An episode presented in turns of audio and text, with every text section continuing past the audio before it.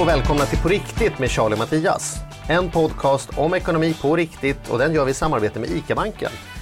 Vi säger det att ICA-banken är en vardagligare bank som tryggt och enkelt hjälper dig att hålla koll på din vardagsekonomi. Hur är läget Mattias Andersson? Jo men Charlie Söderberg, det är mycket bra. Är det så? Jag, jag tänkte på en Ja, jag sak. tycker det. Ja, men jag tänkte på en sak när jag var på väg hit idag. Eh, man säger Ja. så här, det finns ett uttryck inom personlig utveckling som säger så här, man blir som de man umgås med.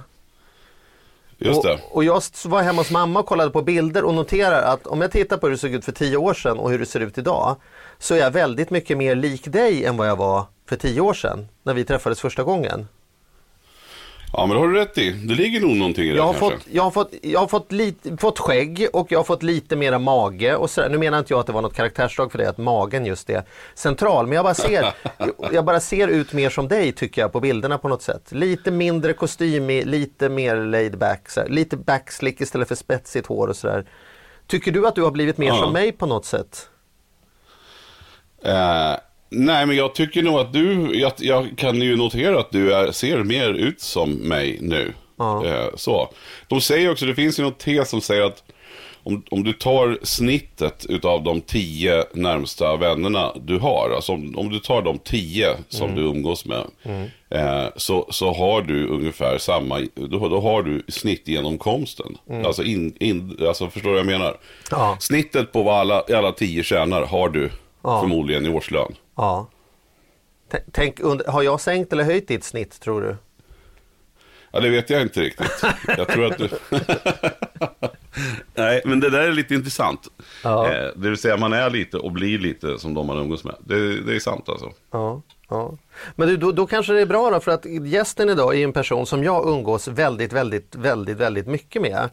Och, och, och, och, och tänkte ju faktiskt så här, jag tänkte inte ens honom på gästlistan. Du vet när en person är, är jävligt kompetent och känd men för mig är han någonting annat. Någon som jag hänger med hela tiden. Så liksom dyker han inte upp som något märkvärdigt. Är du med på vad jag menar? Ja, just det. Ja, Ja. Men jag är helt med. Och för mig är det lite ovant. Oftast så brukar det ju vara jag som känner gästen väldigt väl och Mm. du inte gör det. Så jag tycker det ska bli väldigt kul att få snacka mer med, med John nu. För att Mm. nu får, har jag ju chansen. Jag har ju hört mycket om honom via dig. Men nu får jag ju chansen att snacka med honom direkt. Mm. Ska vi rulla in honom i studion då eller? Ja, men vi gör det. Ja.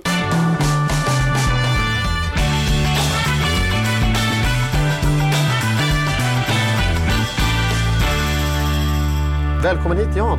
Tack så hemskt mycket. Tack för att jag får komma hit. Du, känner, känner du dig som en ekonomikändis? Nej. Eller jo, ibland. Alltså så här, första gången som folk kom fram på stan och sa så här bara Oh, tack för din blogg och nu har jag följt dina råd och nu har jag känt, liksom, nu har jag tjänat pengar. Mm. Då kändes det så här, wow, det var lite konstigt. Och sen är det också lite konstigt att de vet mycket mer om mig än vad jag vet om dem. Alla, vet, alla känner apan Men ingen, strategin. apa känner ingen. Ja, ja. Har du vant dig idag att folk säger så här, är du den Jan Bolmesson och så där? Eller är det fortfarande som att du inte håller in magen när du går på badstranden och sådär? Eller liksom? Nej, men jag, jag tror att det är lite, lite ovant. Men jag hade en rätt rolig historia. Jag hade en läsare som ville ha en bok signerad som går eh, mitt emot där jag bor sedan förskola. Och, och så mejlade han så, kan jag, ska jag kunna få signering? Så skrev jag så här, absolut kom förbi och så skrev jag på och så sa han, alltså jag har sett någon som var väldigt lik dig i din trädgård och jag inser nu, du är ganska lik dig själv. Men, men, men Jan, du måste ju få berätta lite mer om vad, vad gör du? du? Du skriver, du har en, en eh, blogg om ekonomi. Är det så? Ja, alltså det, det började för mig faktiskt redan, alltså trots att jag bara är 36 år gammal så har jag faktiskt investerat i snart 20 år. Eh, och det började med att eh, min första flickvän Bea, hennes pappa var riktigt duktig på aktier. Och detta var ju där slutet av 90-talet. Och han pratade alltid om så här investmentbolag, SKF, så här jättetråkiga aktier när det fanns liksom Framfab och Icon och liksom så här alla de här. Så jag, vi investerade till och med så här klasskassan i Ericsson-aktier, dubblade pengarna jag åkte på klassresa. Och jag, jag var verkligen så, jag brukar säga, jag var bäst på aktier där 99. Och sen förlorade jag allting 2001. så man lärde sig det Ja där. men det hände ju mycket där. Jag kommer ihåg de här Ikon och Framfab och, och alla de här. Det racet gick ju där någonstans innan. Och jag, jag själv var så frustrerad för att jag satt fast. Eh, jag hade istället satt mina pengar i Ryssland på ett par ryska eh, bolag. Och jag lyckligtvis, och, så, missade hela den här uppgången med Framfab. Och det var, var, det var liksom för sent. Men trösten blev för mig då. millenniumskiftet. pengar. Ja, då vart millenniumskiftet räddningen med Putin och allt det här som hände då. Så att eh, Ja. då fick jag min beskärda del i alla fall. Eh, så. Men eh, efter det så klev jag ur faktiskt. Jag, jag kände att det där var för svårt och det var för... Ja, men det eh, gjorde- det krävde det- så mycket. Så, Ja, men- så att jag la ner då liksom. Ja men precis, jag gjorde precis samma sak. Jag la ju ner där. Detta är så här, börsen är inte till för mig. Man bara förlorar pengar och sen pluggade jag faktiskt på Men, men var det som att du fick liksom en, en självförtroendet, en törn eller, eller vart du bara sur på börsen eller liksom så här. Hur mycket losade du? Ja, jag losade, alltså för mig var det, alltså då var jag ju student och så jag förlorade kanske 100, 120 000 och det, Ja. det värsta var ju så att det var ju inte bara mina pengar utan det var pengar jag hade fått i livförsäkring efter att min pappa hade dött 94. Som du Så- hade slarvat bort? Som jag hade spelat bort. Ja. Eh, och så det kändes ju liksom skit. Jag som såg framför mig att jag skulle plugga utan CSN-lån och hela det där. Mm. Och sen plötsligt så hade jag råd att köpa en mountainbike liksom för de pengarna. Mm. Så jag lämnade det där och, och sen så pluggade jag i Lund eh, och sen 2000 Men inte ekonomi va? inte ekonomi, nej jag läste teknisk fysik. Faktiskt. För att jag liksom, mina föräldrar är från så här gamla Tjeckoslovakien. Så sen jag var liten så fick jag höra så här, Jan var duktig i skolan så du kom in på ett bra gymnasium. Var duktig på gymnasiet så du kom bra på hög, högskola. Var duktig på högskolan så du får ett bra jobb. Var duktig på jobbet så du får behålla jobbet. Mm. Så liksom min väg var ju där utstakad. Så jag gjorde ju natur för alla sa att det var bredast. Jag gjorde civilingenjör för att alla sa att det var bredast. Men det var ju liksom ingen som berättade vad man skulle bli därefter. liksom. Eh, och, och det var egentligen där jag insåg att när alla mina kompisar började jobba på Ericsson och sånt så, eh, så insåg jag är detta vad livet går ut på? Och jag tror en, en eh, twittrare som heter Per Penning, han skrev det vid ett tillfälle väldigt bra, liksom i efterhand. Han skrev så här, Jan, ja de flesta eh, lever i den här 40-40-40 blåsningen. Och jag var så här 40-40-40 blåsningar. Han bara, ja de flesta jobbar 40 timmar i veckan i 40 år för att sen leva på 40% av pensionen. Mm. Och för mig blev det som bara, "Åh, nej men det livet vill inte, vill inte jag ha. Så jag testade där igen 2005, började spara igen. Och det gick ju jättebra, ända fram till 2008. Där jag förlorade Mm. allting igen. Och då började jag bli så här, men vad fan liksom, att där måste ju vara någonting jag inte har listat ut. Så då, då verkligen så här, jag läste varenda liksom bok jag hittade om ekonomi, jag läste de flesta vetenskapliga artiklar, för jag hade en fru som doktorerade så att man kunde liksom så här, låna hennes konto för att läsa universitetets artiklar. Jag ska bara flika in här, det är ganska ofta man träffar människor som säger så här, då läste jag varenda bok som fanns. Det betyder att de har skummat tre böcker på sängbordet. Men jag har varit hemma hos Jan, det, är som, det finns ett rum med bara ekonomiböcker. Liksom. Det, är hur, my- det är många spaltmeter Ja. ekonomilitteratur. Liksom. Ja, men, Ja. Ja men precis, ja, men det var så här, det var någon som sa, jag, vet- jag tror det var du Charlie som sa till mig så här, men det handlar ju om att man behöver inte lista ut allting själv utan kopiera de som kan och, och det vet ju du och jag själva sen när vi skrev vår bok. Alltså det är verkligen, en bok sammanfattar ju 10-20 års kunskap på 300 sidor. Mm. Eh, men i alla fall, och då insåg jag så här, jag var så här, men vad är hemligheten i finansbranschen? Och då insåg jag så här, nej där är ingen hemlighet i finansbranschen utan grejen är att det är liksom en stor myt. Eh, och då började jag liksom med den här bloggen för jag bara insåg att det handlar om så här spara långsiktigt, spara regelbundet, eh, ta breda indexfonder, försök inte liksom att vara smartare än marknaden. Och, och det som jag tyckte var så himla coolt var att det var liksom en professor, Jeremy Siegel, som sa så här att i de flesta områden i livet så krävs det ganska mycket träning för att bli en genomsnittlig spelare. Ska jag börja spela tennis, jag behöver träna i många år innan man kan säga att jag är en genomsnittlig tennisspelare. Men det coolaste som finns är att på börsen så kan du vara en genomsnittlig spelare efter fyra timmar. Och jag har typ inte hittat något annat område i livet där man kan vara genomsnittlig efter fyra timmar. Och det där är en jättebra grej och det var det där som var egentligen starten för bloggen, att jag ville sprida ut det budskapen till världen, att du kan göra stor skillnad eh, i din ekonomi och du kan göra det med ganska små medel. Om man sitter och lyssnar nu och tänker så här vad då, vad då eh, genomsnittlig spelare på fyra timmar? Alltså, Nej, ge det... oss kvällstidningsrubriken på det. Jag vet ju vad du syftar på men jag tänker det sitter ju folk där ute som inte Nej men jag, jag, jag tror ju att, alltså, att där, där, är hela finansbranschen lever på det här att man ska vara smart och man ska läsa på och man ska lista ut vilka företag som kommer gå, fram, gå bra i framtiden. Detta blir börsvinnarna Detta i år. Detta blir de bästa ja, fonderna, detta ja. är aktierna du skulle ägt och liksom mm. många som tar bra betalt för det. Och varenda vetenskaplig undersökning visar så att du kan inte förutse framtiden. Att de som har slagit, liksom, eh, som har varit bra fonder ena året, de, de, i de flesta fall hade de bara tur. Mm. Så vad det handlar om är att skapa sig en strategi, liksom att verkligen så här spara, månadsspara regelbundet, spara i fonder med låga avgifter, gör det över en lång tidsperiod och då kommer du få bättre avkastning än 90% av alla andra. För detta är så ovanligt, det är så här vanligt sunt förnuft, men det är tyvärr inte så himla vanligt. Mm.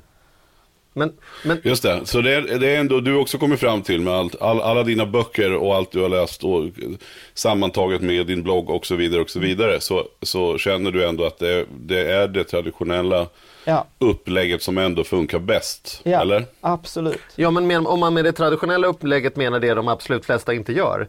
Det vill säga att inte slänga ja, bort massa precis. pengar på avgifter och inte tro att man ska försöka vara smart.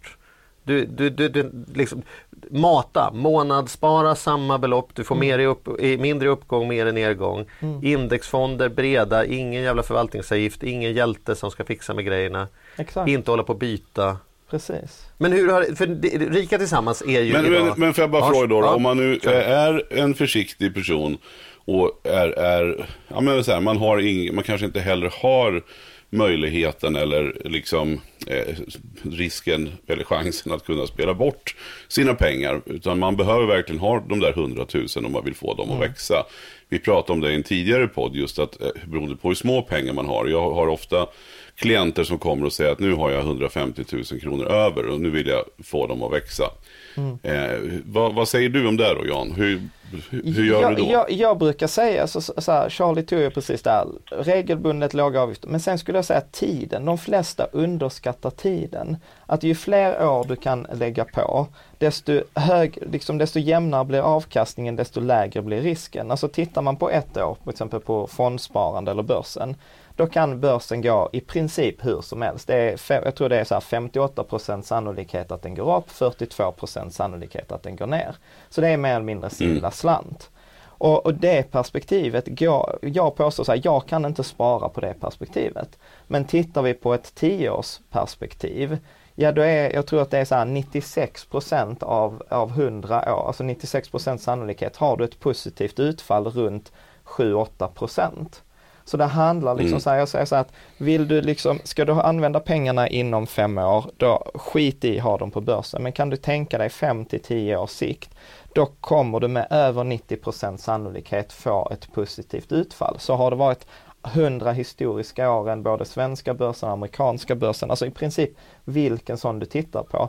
Då jag tror jag gjorde en, eh, en Excel-graf där jag tittade på på en 20-årsperiod och det finns ingen 20-årsperiod, du kan ta vilken slumpmässig 20-årsperiod som helst, har börsen inte gått back.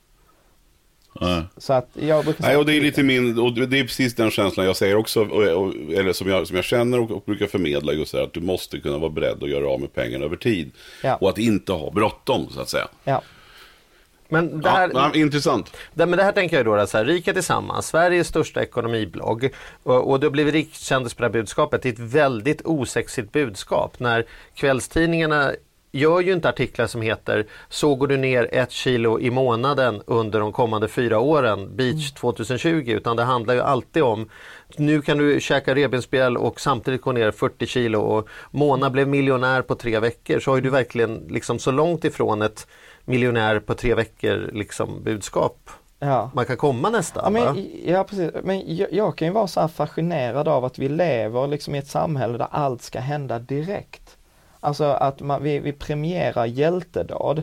Men då, då var det någon som sa till mig så här, men Jan, mästare, eh, man blir inte mästare på en turnering eller i ett mästerskap utan du blir en mästare på när du tränar på morgonen när ingen ser på.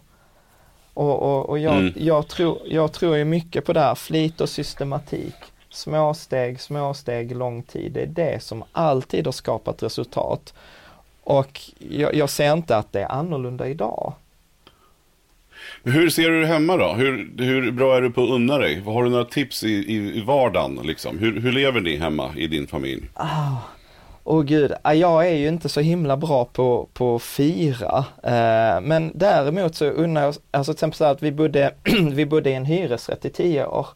Eh, när alla sa att mm. det var så här, eh, nej men köp bostadsrätt eller köp hus. Men vi, var, vi, vi jag och Caroline, vi sa så här, nej men vi, vi vill köpa det huset vi vill ha. Och så hade vi liksom sett ut var det skulle ligga, hur det skulle se ut. Och sen sparade vi pengar i tio år för att köpa det där huset. Så jag tror att de där små stegen liksom återkommer i mitt liv. Att jag är hellre utan någonting tills dess att jag kan köpa det jag verkligen vill ha. Sen, sen, sen, mm. sen är jag lite, så här, lite, lite normalstörd för att när jag väl kan köpa det där jag har längtat efter så är jag många gånger inte så himla sugen på att köpa det utan jag går igång på den där att inte ha möjligheten att göra det. Du vill ha friheten att göra grejer? Jag vill ha friheten. Snarare än att göra dem? Ja, precis. Att kunna få välja själv. Ja. Är du sån Mattias? Men hur resonerar du annars då i, i vardagen sådär med handling? Liksom, kollar du när du åker och handlar? Kollar du ut är det samma sak mm. där? Här går du och handlar och längtar efter saker du egentligen skulle vilja köpa? Eller hur funkar det då? Ja, är du extrapristokig liksom? liksom? Nej, gud nej. Nej, alltså det där var, jag fick en, jag fick en komplimang på, på, i kommentarerna på bloggen vid ett tillfälle. Han skrev så här, ja Jan, han är inte en sån där snålbloggare. Mm. Och det kändes ändå så här, ja, alltså kändes väldigt bra för att även om jag säger det här att jag ser fram emot så handlar det inte om att jag liksom så här, oh, extra pris eh, eller något utan jag, jag tror ju mycket att det handlar om lite som du brukar prata om Charlie, att det handlar om balansen med energi också. Att jag har ju kompisar som åker igenom halva Malmö för att handla 10 öre billigare bensin. Mm. Men sen tänker de inte på att de la en halvtimme på att köra dit. Och då kan jag hellre ta den eh, halvtimmen, spendera den med min dotter Freja eller att skriva ett blogginlägg eller göra någonting annat. Så jag tror egentligen är det så att jag värderar nog energin högre än, än jag värderar, eh, värderar pengarna. Det där, fan, det där har vi pratat mycket om nu Mattias, det här med att hitta liksom den här valutan, att räkna grejen. Jag menar, vi gjorde ett så fixa hemma eh, poddavsnitt, då kom vi fram till exempel att hålla på att renovera huset för att sänka värmekostnaderna är sällan lönsamt jämfört med att bara förhandla om sitt elavtal. Liksom, ta en kvart och gå igenom elavtalet sparar du högst troligen mer pengar än ta en sommar och byta alla fönster. Liksom. Mm. Ja, men så, så, är ju, så är ju exemplet, jag brukar ta ppm. Mm. Istället för att åka en halvtimme och handla 10 öre billigare bensin, ta den halvtimmen, titta över din ppm vet, på, på 20 år så har du 300 000 bara att byta till de här genomsnittsindexfonderna. Och jag lovar så här, för 300 000 får man många biltankningar. Jo, men då undrar jag, hur ska man då veta? Eh, du säger att man kan lägga en halvtimme på ppm. Ja, men vad man ska, hur ska man då veta vad man ska byta till? Alltså, nu kommer komma världens tråkigaste svar. Den här alternativet du får om du inte gör något val, statens sjunde AP-fonden, den är skitbra. Det är den bästa fonden som finns.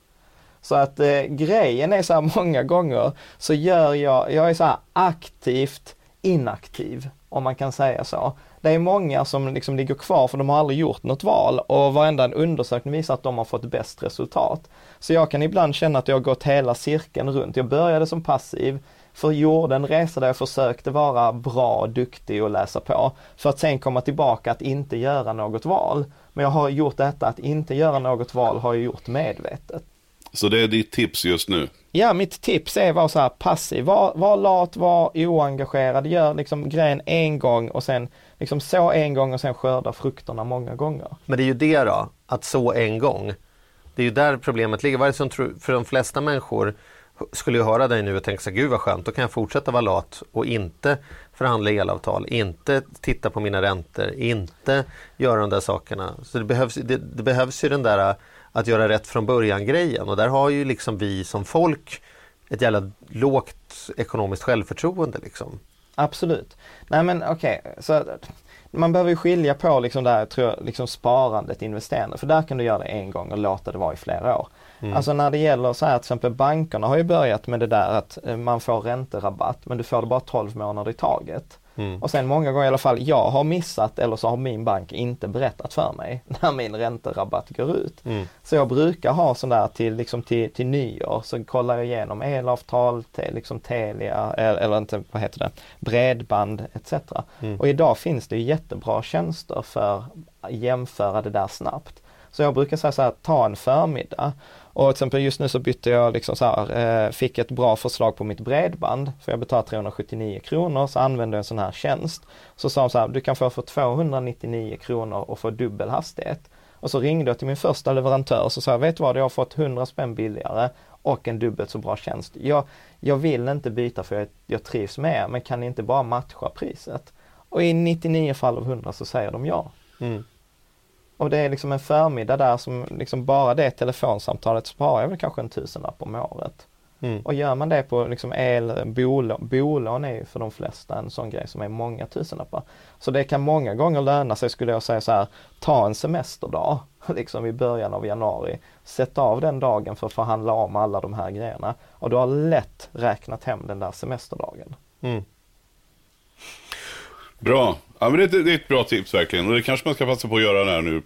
Kanske man kan passa på när man har semester och, och ligger i hängmattan och Ja. ändå vill, vill eh, pyssla med någonting. Då kanske det är läge att sätta sig och titta igenom alla avtal. Absolut.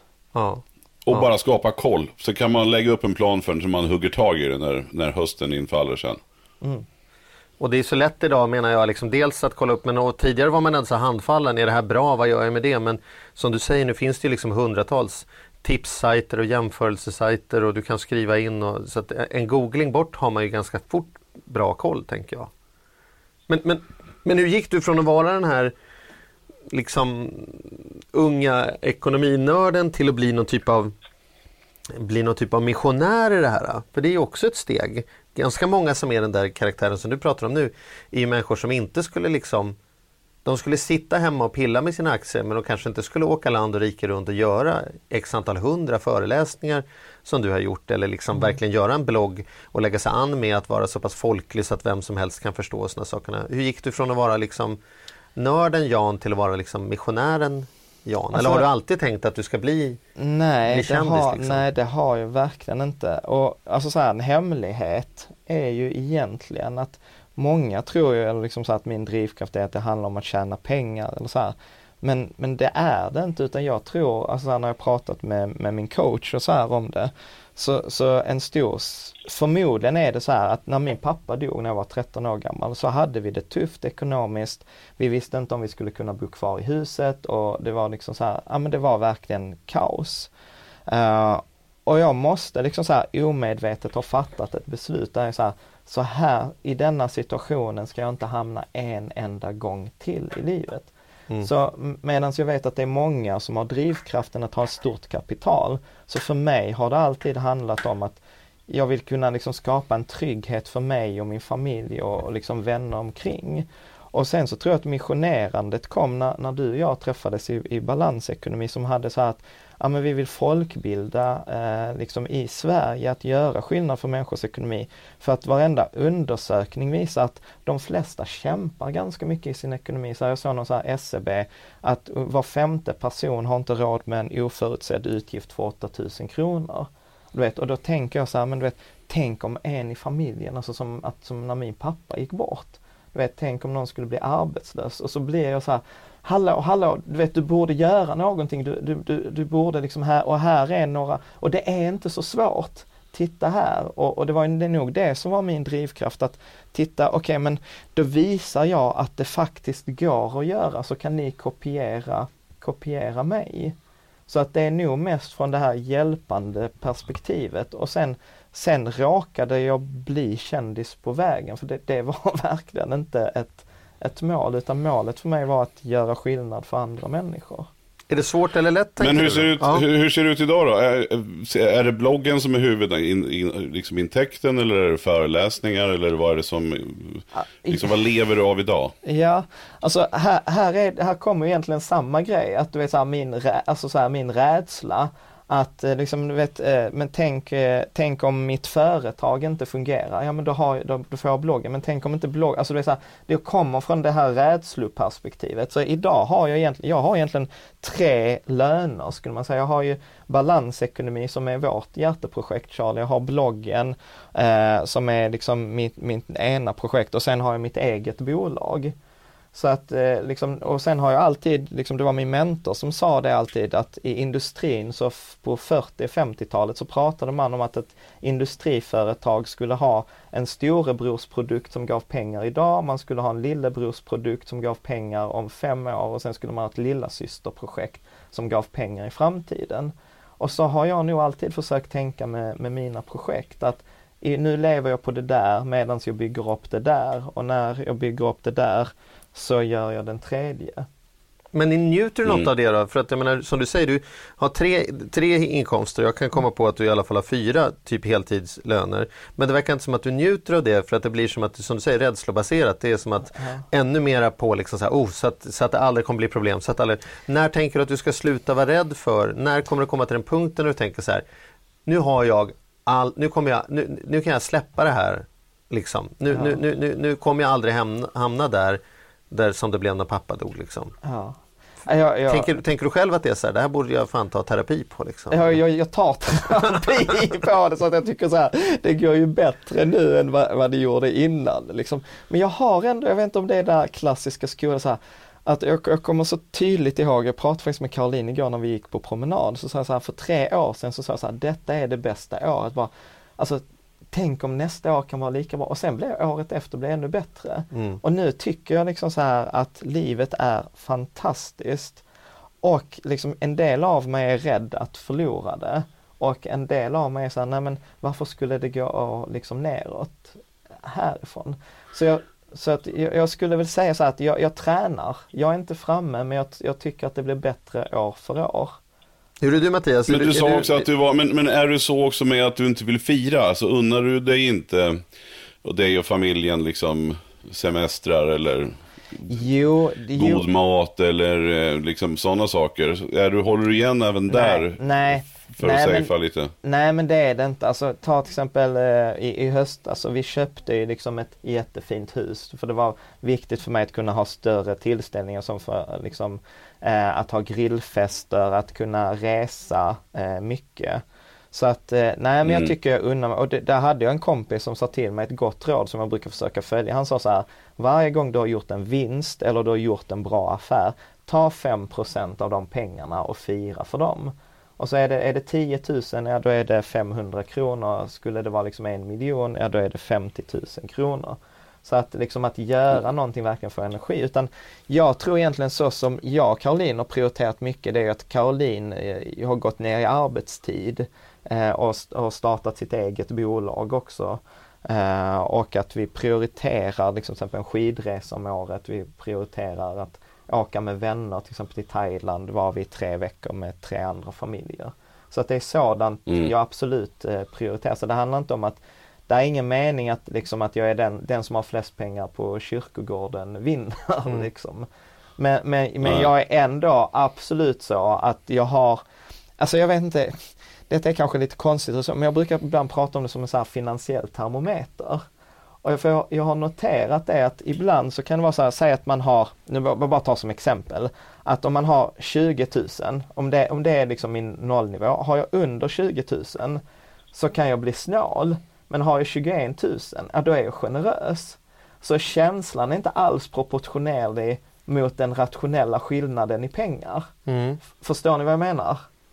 Mm, jag förstår. Det är precis som att folk handlar viss tid i månaden alla åker taxi efter den 25 och ingen åker taxi strax innan den 25 trots att liksom, lön borde vara ganska förutsägbart i de flesta människors liv. Liksom. Precis. Ja. Och, jag, och jag fattar ju själv här att jag är irrationell mm. kring många av de här sakerna och det är därför egentligen jag tycker att liksom detta som man brukar kalla för finansiell beteendevetenskap är så himla spännande. Detta som Kahneman fick Nobelpris för ett par år sedan, och det vi gör i balansekonomi. Där man tittar på både beteendet och ekonomin. För jag tror genuint att ditt ekonomiska resultat är en följd av ditt beteende. Mm. Och det är ju därför som eh, jag liksom alltid försöker liksom titta ja, men som jag alltid haft en coach. För jag har fattat att liksom mitt beteende kommer styra mitt ekonomiska resultat. Och jag tyckte det var jättespännande för jag har träffat människor som är fantastiskt duktiga till exempel på placeringar på börsen. Eh, men sen har de liksom inte ens koll på varför de är duktiga och så står de och utbildar mm. i ett område kring sakkunskapen. Men sen berättar de inte att eh, liksom de har eh, fyllt i liksom en Excelblad i 20 år en timme om dagen. Mm. Liksom för att ja, men det är bara sånt man gör. Och så tänker de, det här kan alla göra. Exakt. Och så, nej, det här kan typ ingen göra. Ja. Men du är ju no det tänker jag, så här, jag, jag tänker så här det här med att du köpte hus, det måste vi bara adressera. För det är varje gång jag, no, någon som känner dig säger så här, ja han har ju flyttat till hus nu. Då säger alla så här, va? Han? Ja. Det var väl den sista. Det känns ju som att du på något sätt har lyckats i alla fall lura i folk att du skulle vara hushatare och att du nu, har du, har du bytt sida liksom? Precis. Ja, Vi men, gjorde ett helt avsnitt om bobubblan här som jag vet att du, du liksom ja, ändå lyssnade på. Precis, ja. precis. Ja, men grej, grejen var ju, det började egentligen 2005 där jag gick ut ganska hårt och så sa jag så här, vi har en bostadsbubbla i detta landet. Att liksom så här att eh, eh prisökningarna är större, skuldtillväxten är högre. Jag till och med var med i debatt och fick debattera med nation, professor i nationalekonomi. Men min poäng, som, som jag ibland inser så att jag har inte varit tillräckligt duktig förut, är att jag brukar säga, se ditt boende som en konsumtion. Köper du ett hus eller en, en bostadsrätt, där är inget underliggande i det. Alltså det ger ingen eh, utdelning om året, det blir inte bättre och bättre för varje år om du inte renoverar det. det utan det är ju något som slits och något som slits över tid borde ju minska i värde, så här sunt förnuft. Sen har jag ju haft kopiöst fel i tio år liksom omkring det där. Så skillnaden var nu när vi köpte var att vi köpte vårt hus och det var roligt för jag blev intervjuad i en tidning samma dag. Mm. Så frågade man så här, vad är din sämsta affär? Så sa jag så här, den gjorde jag nog för en timme sedan.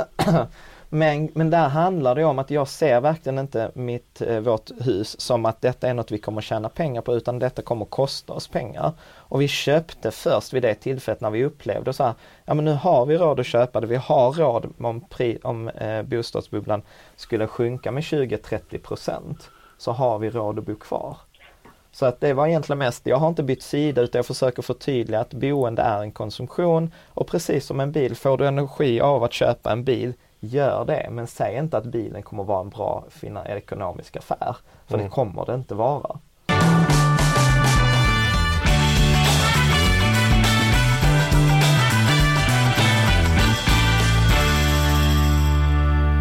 Men vad, vad har du mer för tips då, rent krasst sådär? Du säger att man ska se över sina, sina avtal, kanske en, minst en gång om året.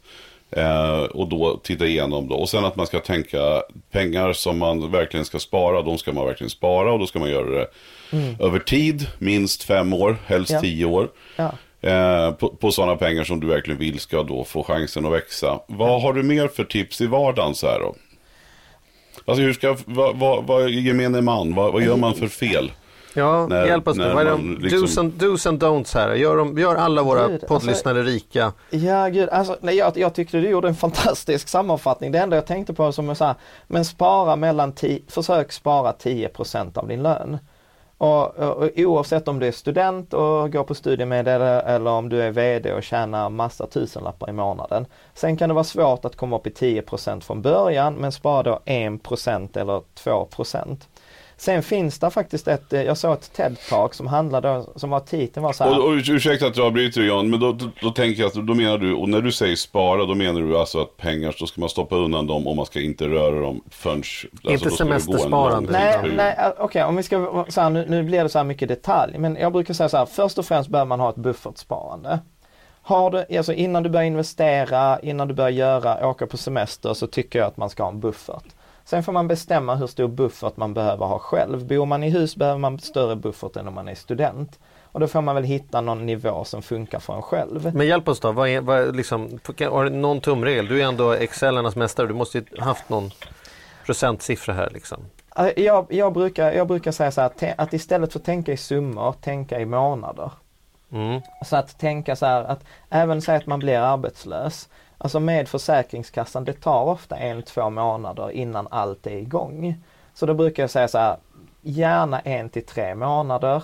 eh, om man bor i bostadsrätt eller lägenhet. Eh, ha, bor man i hus kanske uppemot sex månader eh, man bör ha. Men inte det Wibble var att alla borde ha en årslön på kontot? Alltså i den bästa av världar, alltså naturligtvis, men det är ju lite orealistiskt eh, mm. skulle, skulle jag säga. Och, och, och, när det gäller den här bufferten så skulle jag säga nej det behövs inte så mycket. Särskilt inte om man sen börjar spara liksom till exempel till en resa eller någonting och man har sin, liksom, sin pengamaskin. Alltså jag brukar tänka på det i form av hinkar. Först fyller man bufferthinken. När, man, när liksom bufferthinken börjar svämma över, då rinner det ner i det här långsiktiga sparandet. Och då kan man också från buffertkontot låta det rinna över lite i det här målsparandet, alltså semester, bil, renovering, hus. Eh, mm. Ja men bra, men vi tar det stegvis. Okej, okay, så nu har jag satt av tre månadslöner mm. i buffertsparande genom att sätta av 10% av min månadslön. Mm. Vad gör jag sen då? Sen skulle jag säga, då tar du den här långsiktiga... Eller var sätter jag dem? Då, då skulle jag säga så här, eh, bankkonto med, en ränt, med insättningsgaranti och en ränta större än noll. Okay. Så ja. att, eh, inga, försök inte vara smart. Liksom. Tråkiga pengar? Tråkiga pengar, absolut. Ja. Det är så här, sova lugnt om natten pengar. Mm. Sen skulle jag säga så här, när, när det är klart, då skulle jag försöka ha 10% till det här långsiktiga sparandet i indexfonder, låga avgifter, 5 till 10 års perspektiv.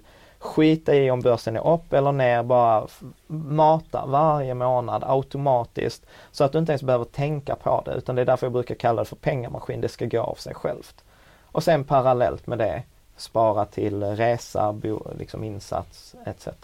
För jag tror att den där den där eh, pengamaskinen, de där 10 procenten, poängen där är att någon gång i framtiden så ska man kunna leva på avkastningen. Att liksom kunna ta avkastningen och åka på semester, ta avkastningen, gå ner i arbetstid, ta avkastningen och spendera den. Det är lite som den här eh, myten, liksom när jag växte upp så hade vi Lyckoslanten och spara och slösa. Och jag kommer ihåg det där eh, att jag fattade att man skulle vara spara men jag tyckte alltid att slösa hade ju mycket roligare. Mm. Eh, och och, och jag, jag, jag, liksom det där skvalpade för mig ända tills jag träffade en, eh, en god vän, Tobias Schildfart, som beskrev det så här, men Jan det är för att du aldrig har träffat lilla systern investera. Och jag bara så här, va? Investera? Ja, hon gjorde det smarta av de bägge. Hon sparade pengarna så som Spara gjorde. Men hon slösade avkastningen samtidigt som hon hade kvar sina pengar. Och det gillar jag jättemycket, att använda avkastningen och sen ser jag egentligen en lite här hemlig dubbelvinst. Och det är nämligen så att den här pengamaskinen när vi går i pension så tror jag att vi kommer behöva den. För att jag har roat mig med att eh, liksom så här räkna lite på det svenska pensionssystemet. Och jag får liksom inte ihop det. Vi blir äldre, vi, vi blir färre som jobbar, Eh, och liksom pensionsåldern är relativt låg.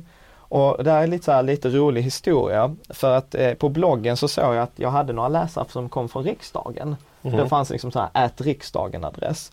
Så jag mejlade dem och sa så här bara hej jag ser att du sitter i riksdagen, jag skulle vilja prata om pension. Så han ja men kom upp till, till riksdagen och så sa jag så här, ja vet du vad?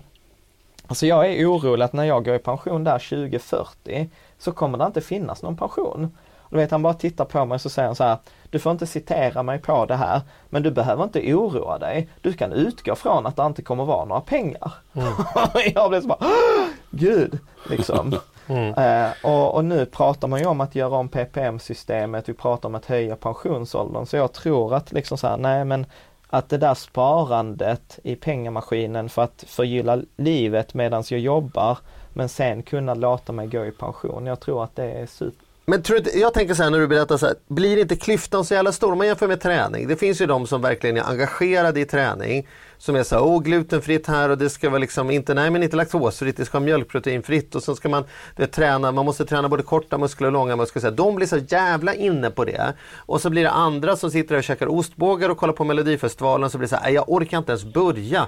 Man ska ha jävla yogabyxor och grejer. Är det inte risken att det blir så också liksom att, för när du målar upp det, då blir det ju, tänker jag, många som lyssnar som knappt har börjat buffertspara helvete, det kommer inte finnas någon pension, det måste jag sätta av till. Och sen är jag lurad på det här och sen ska jag ha tre månadslöner här.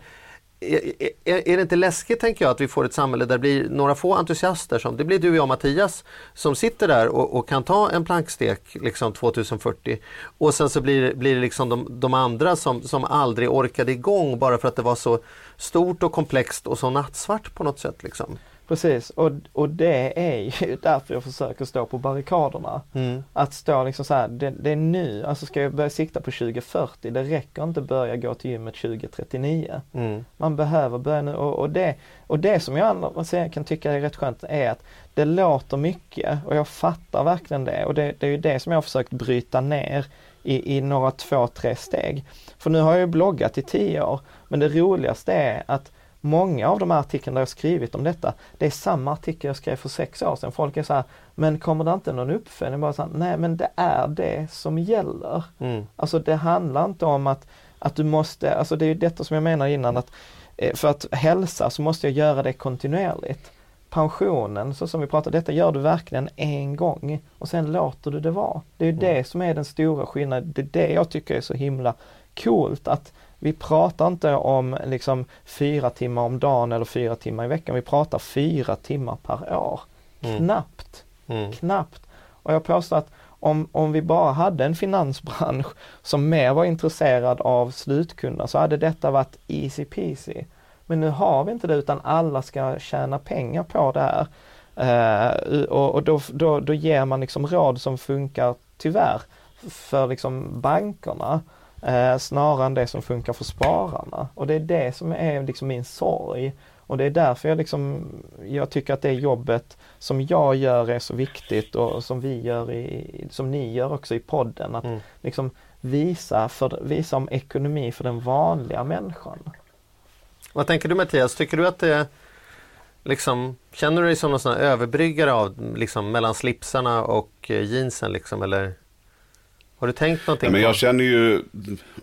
Jag ska säga att, att, att jag känner precis så, för är, jag, vi har ju blivit någon slags här, eh, ansikte för ekonomi i rätt många år nu. Och det roliga, eller det lustiga är ju att, det, att jag gör ju precis som Jan berättar. Alltså för mig tar det ingen tid, för mig är det inget svårt. Eh, det tuffare går för att jag har alltid sparat pengar. Jag har alltid eh, gjort den, då som vi sa, tra traditionella modellen som tycks inte vara en traditionell eh, modell. Men vi kan väl säga att den är traditionell i den märkelsen att man eh, förr var mycket bättre på att spara än att vad, vad man var på att slösa. Eh, sen, och jag tycker i med det att jag har råd under mig saker, men jag, jag tänker igenom. Jag bara inte gör saker hur som helst. Jag åker inte bara iväg till Thailand utan att ha, ha tänkt igenom det först. Så att, eh, lite så här klyschigt tråkigt, men det enkla är ju liksom det är medicinen här och eh, det får jag bara bekräftat när jag snackar med Jan. Så att jag, ja, amen säger jag.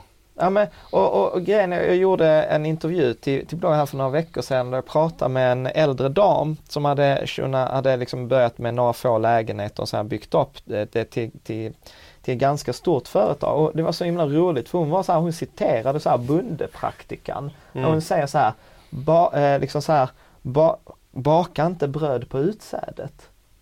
Och jag, jag bara tyckte det var så bra, baka inte bröd på utsädet. Och det är det som jag känner att vi gör som samhälle idag. Att du, vet, du ska ha saker nu. Eh, och, och du, du ska ha det direkt och vi, vi har inte det och har du inte råd, ja men ta det på kredit. Och, och jag vet ju själv, jag har en dotter på sex år eh, där, där jag vet att det är mycket som ska, du vet, det är, vad heter det, instant gratification, alltså att man ska ha belöningen direkt. Och jag var så, så glad för bara i, för ett par dagar sedan så var vi ute med och skulle spela Pokémon. Och, och, och så kunde hon inte gå in på de här nya gymmen för hon hade inte rätt level. Och hon, hon, vet, hon skrek och hon grät och hon var ledsen. Och du vet, hade det varit vilket annat tillfälle som helst så hade jag förmodligen gått in och löst det åt henne för jag liksom står inte ut med att hon var så ledsen. Och samtidigt så insåg jag så här, ja men jag kan inte fixa det. Och sen insåg jag, gud vad skönt, för nu kommer det ta oss två, tre, fyra veckor där vi kommer få göra flit och systematik för att hon ska kunna få strida på sitt nya Pokémon-gym. Och, och detta är tyvärr liksom så här ett av få områden där jag har ens sett att du vet, man kan träna barn i det. Mm. Liksom. Mm. Apropå träna barn, du och jag skrev ju en bok till våra barn i höstas. Mm. Eh, ehm, om det här med liksom barnsparande och hur man bygger attityd och sådana saker som ju blev liksom någon typ av läxförhör på oss själva då, vad vi tänkte. Hur, hur, hur var det att liksom hoppa in i skriveriet? Du var ju lite panikartad ett tag där kan jag ju avslöja. Så. Eller? Ja, precis. Ja men det, det var jätte, det tog oss eh, ett och ett halvt år att komma igång. Mm. Eh, Men, men det är ju jag, jag, skulle säga att på sätt och vis det var fantastiskt roligt men den stora insikten, jag vet inte om Freja kommer lyssna på detta när hon växer upp men jag gick ut ganska hårt på bloggen när hon föddes 2011 att så här ska Freja bli miljonär. För jag tänkte just apropå detta du kallar för det traditionella sparandet så brukar ju alla säga så här, men det tar ju sån tid. Och så tänkte jag så här, men alla säger ju så att barn växer ju upp så fort. Och det kan jag verkligen skriva under. Freja börjar skolan mm. liksom till, i augusti, vilket så här, var tog tiden vägen? Och så insåg jag så här, men hon kommer få en miljon. Och vi var på god väg, hon var liksom så här sex år och hade liksom ett, nästan ett par hundratusen på kontot. Och sen när, när vi började intervjua bland annat dig Mattias, så var du en av de som satte mm. ord på det så här, men tänk om det är så att du egentligen gör henne en björntjänst. Att liksom så här, man tar bort drivet, att eh, man tar bort den här känslan som barn verkligen älskar, så här, titta jag gjorde det själv. Så en av de största insikterna från boken var så att jag slutade spara till, till, till Freja. jo, vilket var så här antites, bara så här, börja spara till barnen, men vad gjorde du själv? Jag slutade spara. Ja, men vi kom ju fram till det efter alla intervjuer där, lagom. Ja. Alltså att ha så att de kan få ett stöd för en första lägenhet eller att ha så att de kan välja studier baserat på vad de är intresserade av, inte kanske just vad som ger bäst lön första månaden. Det är värt att ha, men att ha två miljoner på kontot som man kan blåsa på Ibiza kanske är den värsta björntjänsten man kan göra sina barn. Liksom. Mm, precis, ja. precis. Ja. Du blev ju anklagad för att, att driva någon sån här de rika mot de fattiga eh, liksom propaganda i ja, den där gud, boken. Ja. det var roligt. Ja, vi har fått fantastiska recensioner. Förutom i Aftonbladets kultursidor av... Eh... De hatade dig. Ja, eller oss. Nej men, äh, Nej men, men man kan ju också som sagt vara, eh, lyssna, lyssna några veckor, för några veckor sedan så hade vi en familjejurist hos mm. oss. Eh, där man också kan avtala, man kan skriva att de här pengarna ska betalas ut när barnet är 25 eller liknande. Mm. Mm. Så att det finns ju många varianter man kan göra på det där. Mm. Absolut. Nej men alltså poängen är ju att, att det, det, det, är ju faktiskt en jättebra recension. Alltså först när jag hade varit ledsen och gått igenom sorg och ilska och sånt, så när jag läste den här eh, artikeln så, så handlar det egentligen mer om samhället. Alltså så här, ska vi ha ett samhälle där man behöver göra de här grejerna? Behöver man spara till sina barn för att de ska kunna få en bra utbildning? Eller mm. behöver man ha en privat sjukförsäkring för att man ska få en adekvat sjukvård? Och, och där kommer jag väl igen lite som vi pratade om innan från det här riskperspektivet att för mig är det liksom att hell, hellre har jag pengarna och kan lägga det på en försäkring än att, eh, än att inte ha dem, än att ta risken. Sen vet jag ju, du och jag har ju pratat om det här ganska mycket Charlie, att jag är ju en av få personer som verkligen så älskar försäkringar. Ja, jag hatar ju försäkringar men du älskar försäkringar, det, där skiljer vi oss åt. Ja. Ja. ja. ja. Men, Ja, det får bli ett annat program tycker jag. Det tycker jag. Det, det hör jag det. Det låter spännande. Ja, Vi bjuder det... in Jan då så ska ni få gå en, en eh, försäkringsmatch. Försäkringskampen. Och jag är ringdomaren. Ja, vad bra. Men du, om, du skulle, om vi ska sammanfatta detta då. Vad tycker du så här? Vad, vad, vad, vad är det, om du nu tänker att du talar till svenska folket här, då, inklusive mig Mattias. Mm. Vad är det man absolut borde göra och vad är de vanligaste misstagen? Liksom, så här? Om, man, om, man nu skulle, om du ändå skulle göra en kvällstidnings liksom, fem tips rubrik, eh, ja. så går du ner 100 kilo på en vecka. Eh, hur, hur, hur, låter, hur låter liksom nedkoket? Vad är ja. det man nu när man reser sig ur hängmattan för att det börjar spela piano i slutet? Ja, men bra. Vad tar man med sig då? Ja men då skulle jag säga så här, det, det viktigaste så här, spara regelbundet, eh, månadsspara kanske ja, 10, 10 av din lön. Gör det automatiskt så att du inte behöver tänka på det. Eh, och för pengarna som du då sparar så köper du liksom så här långsiktiga, eh, jag brukar säga indexfonder, globala indexfonder. Ha, jag skulle säga så här idag, ha inte en fond som har en avgift över 0,4% Det är i 99 fall av 100 inte värt det. Låt pengarna vara 5 till 10 år. Och sen när du börjar plocka ut, när det börjar bli pengar, använd avkastningen, inte kapitalet. Och gör detta över tid. Och sen parallelltipset, så här, ta semester en dag om året, se över alla avtalen eh, så att och sen använd gärna de här pengarna du sparar för att skicka tillbaka dem in i pengamaskinen. Så får du liksom så här dubbel dubbel vinst eh, på det.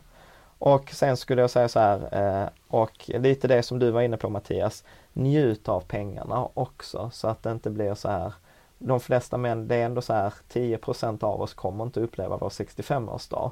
Så att det är liksom ingen mening att säga åh livet börjar när jag är 65 för att vi vet inte vad som händer. Så att det handlar om den balansen mellan det kortsiktiga och det, det långsiktiga. Att det handlar inte om att vara dumsnål.